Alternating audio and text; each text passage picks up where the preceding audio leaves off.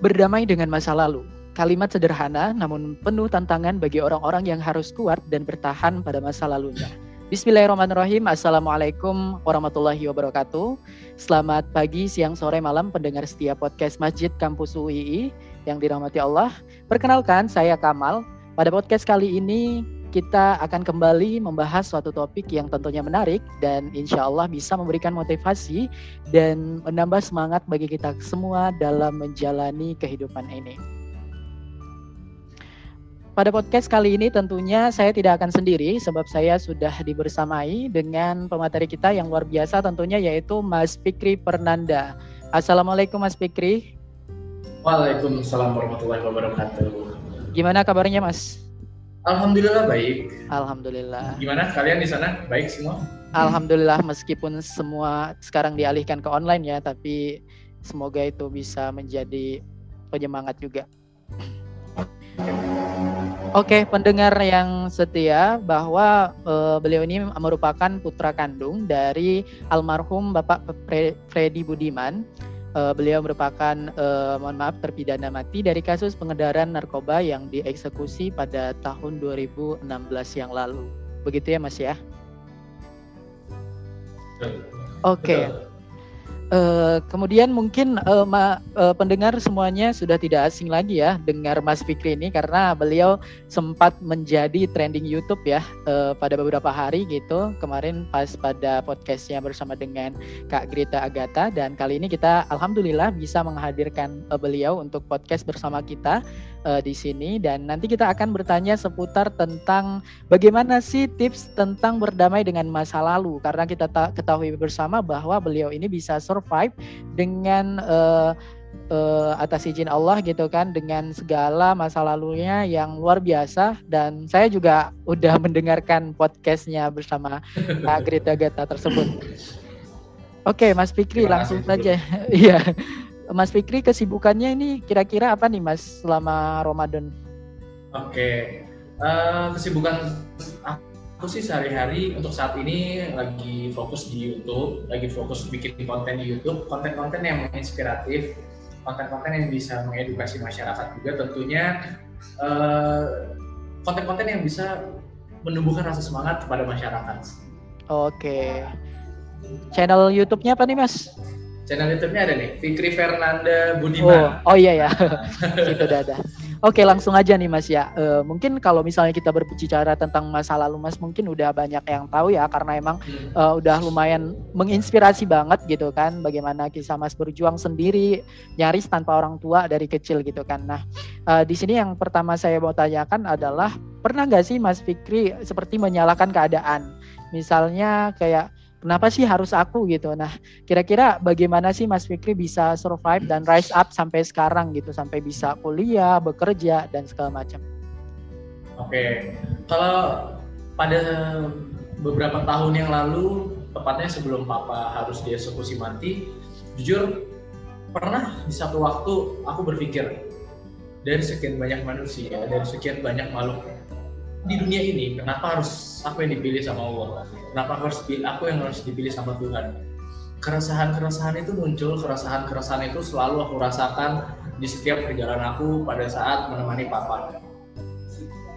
Uh, waktu proses aku survive itu cukup lama cukup lama. Cukup aku mengartikan kenapa harus aku? Kenapa harus saya?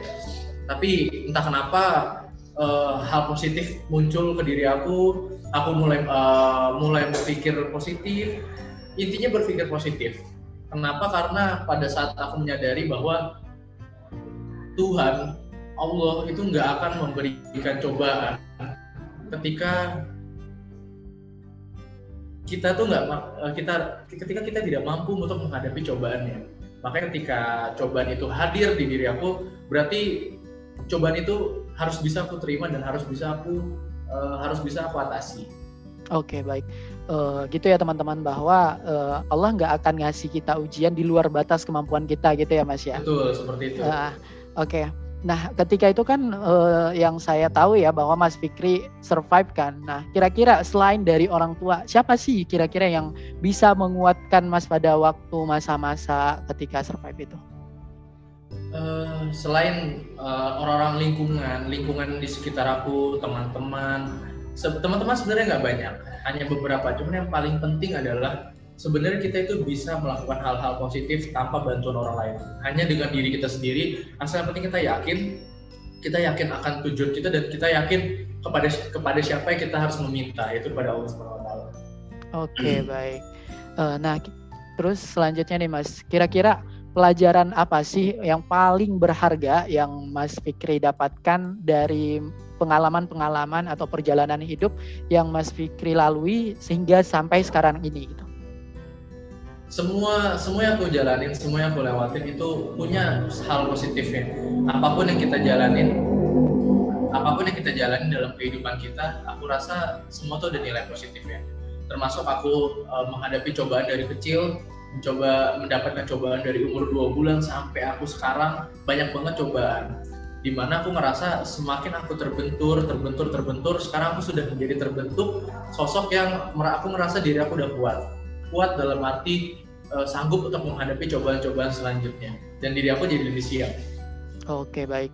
Nah, uh, dengan masa pencarian terkait dengan uh, Mas Fikri bisa berdamai masa lalu ini kan uh, itu butuh proses panjang ya dan di situ emang dibutuhkan yang namanya keikhlasan ketika kita harus menerima itu kan.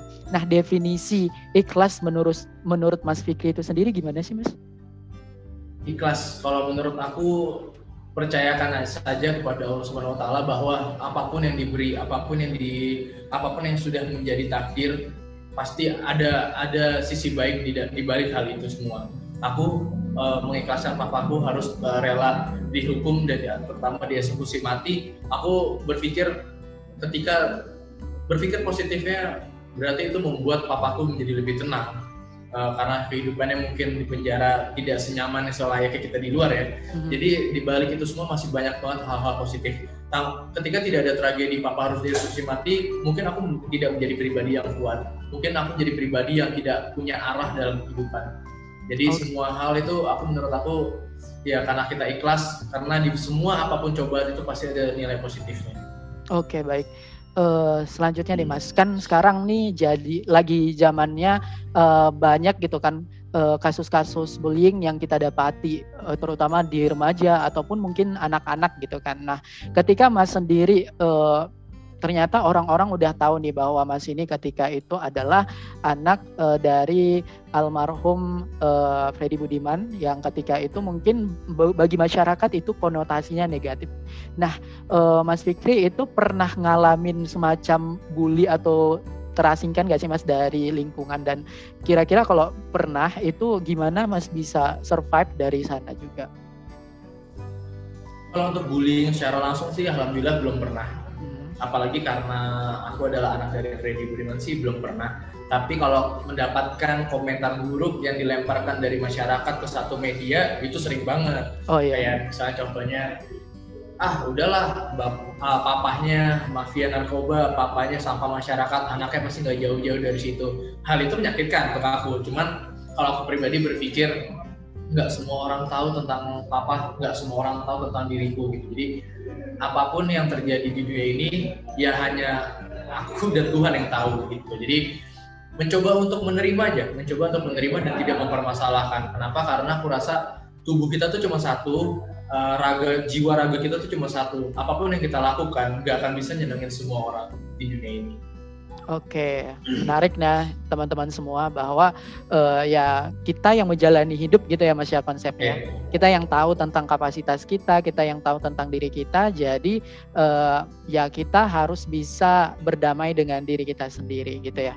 Yeah. Dan kemudian nih Mas, uh, kira-kira nih uh, bagaimana sih tips-tips bisa mema memaafkan kesalahan diri kita sendiri pada masa lampau yang sampai sekarang mungkin uh, itu menghantui ataupun kira-kira sampai sekarang rasa itu rasa menghantui itu atau masih ada atau enggak mas? Karena kita melakukan satu kesalahan. Uh, iya. Sebenarnya ketika kita melakukan kesalahan pasti kita terpikirkan sih rasa kesalah itu. Ya untuk untuk menembus kesalahan itu menurut aku introspeksi diri uh, lebih uh, melihat diri kita bercermin lah melihat diri kita sendiri. Kita tahu apa kurang kita ya cukup dengan kita memaafkan diri kita dan kita maju ke depan lagi gitu. Dan tidak mengulangi kesalahan yang sama. Jangan pernah mengulangi kesalahan yang sama. Oke baik. Berarti uh, nah sekarang kan Mas Fikri ini udah bekerja ya Mas ya? Nah kira-kira uh, mimpi-mimpi Mas ke depan ini apa sih gitu? Mungkin bisa jadi motivasi juga bagi teman-teman di luar sana.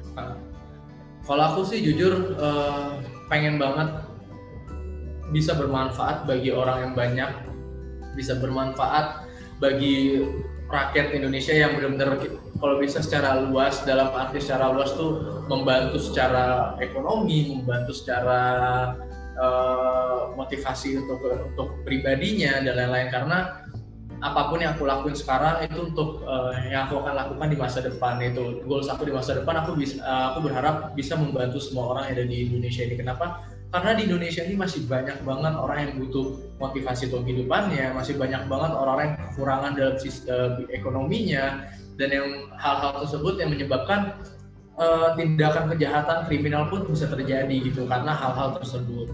Oke baik, uh, gitu ya teman-teman. Uh, semoga hmm. nanti mungkin yang pendengar juga punya mimpi-mimpi tentunya semoga mimpi kita di bulan Ramadan ini bisa dibanyakin doa semoga nanti ke depannya bisa diijabah oleh Allah Subhanahu wa taala tentunya dengan ya. usaha yang keras juga ya Mas ya. Iya betul. Oke. Okay. Kira-kira nih Mas, jika ditanya tentang uh, apa yang bisa Mas ubah ketika Mas bisa kembali pada masa lalu, apa yang kira-kira Mas pengen ubah dari masa lalu itu? Ada nggak sih?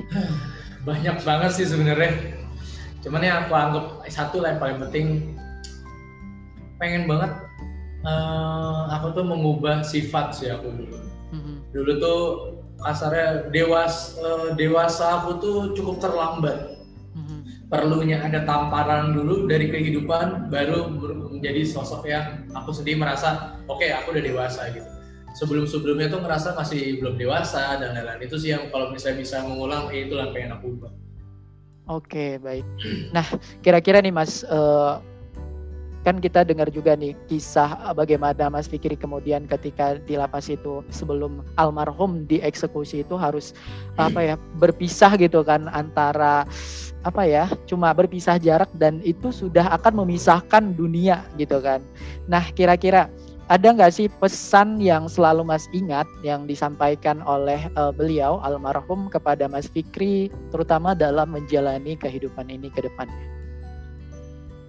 Apa tuh selalu bilang uh, dia manggil aku Dede ya. Dede, Dede harus bisa jadi lelaki yang kuat, harus punya jiwa kesatria. Ketika melakukan sesuatu itu salah, berani, harus berani bertanggung jawab atas semua yang dilakukannya terus juga papa selalu nitip pesan jangan pernah lepas dari agama jangan pernah lari dari agama. Terus juga papa uh, selalu ingat sama Allah dan selalu membantu orang lain. Itu sih yang menjadi pedoman aku Oke, baik.